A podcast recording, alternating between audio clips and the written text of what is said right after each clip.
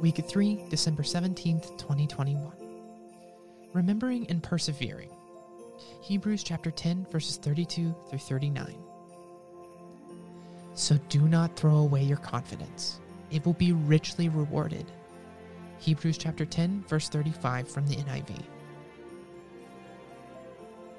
We have heard of stories of people who have waited for loved ones to return from a journey or an assignment, and what a joy it is when they finally receive them back.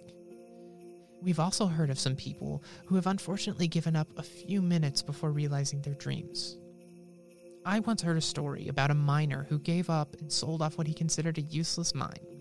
But unknown to him, he was just a few meters away from the gold that he had been looking for for most of his life. In the reading, the author talks about remembering our love or commitment to faith in Jesus. So do not throw away your confidence, it will be richly rewarded. Verse 35.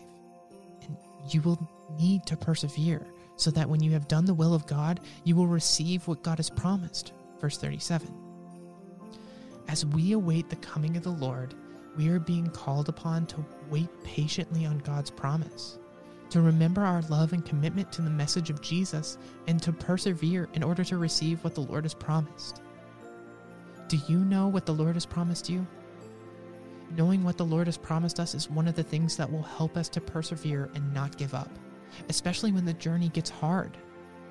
As we wait on the Lord's coming, let us do so joyfully and with perseverance, knowing that the Lord is coming soon and will not delay. Are you expectant? Judith Nakabuka, financial accountant.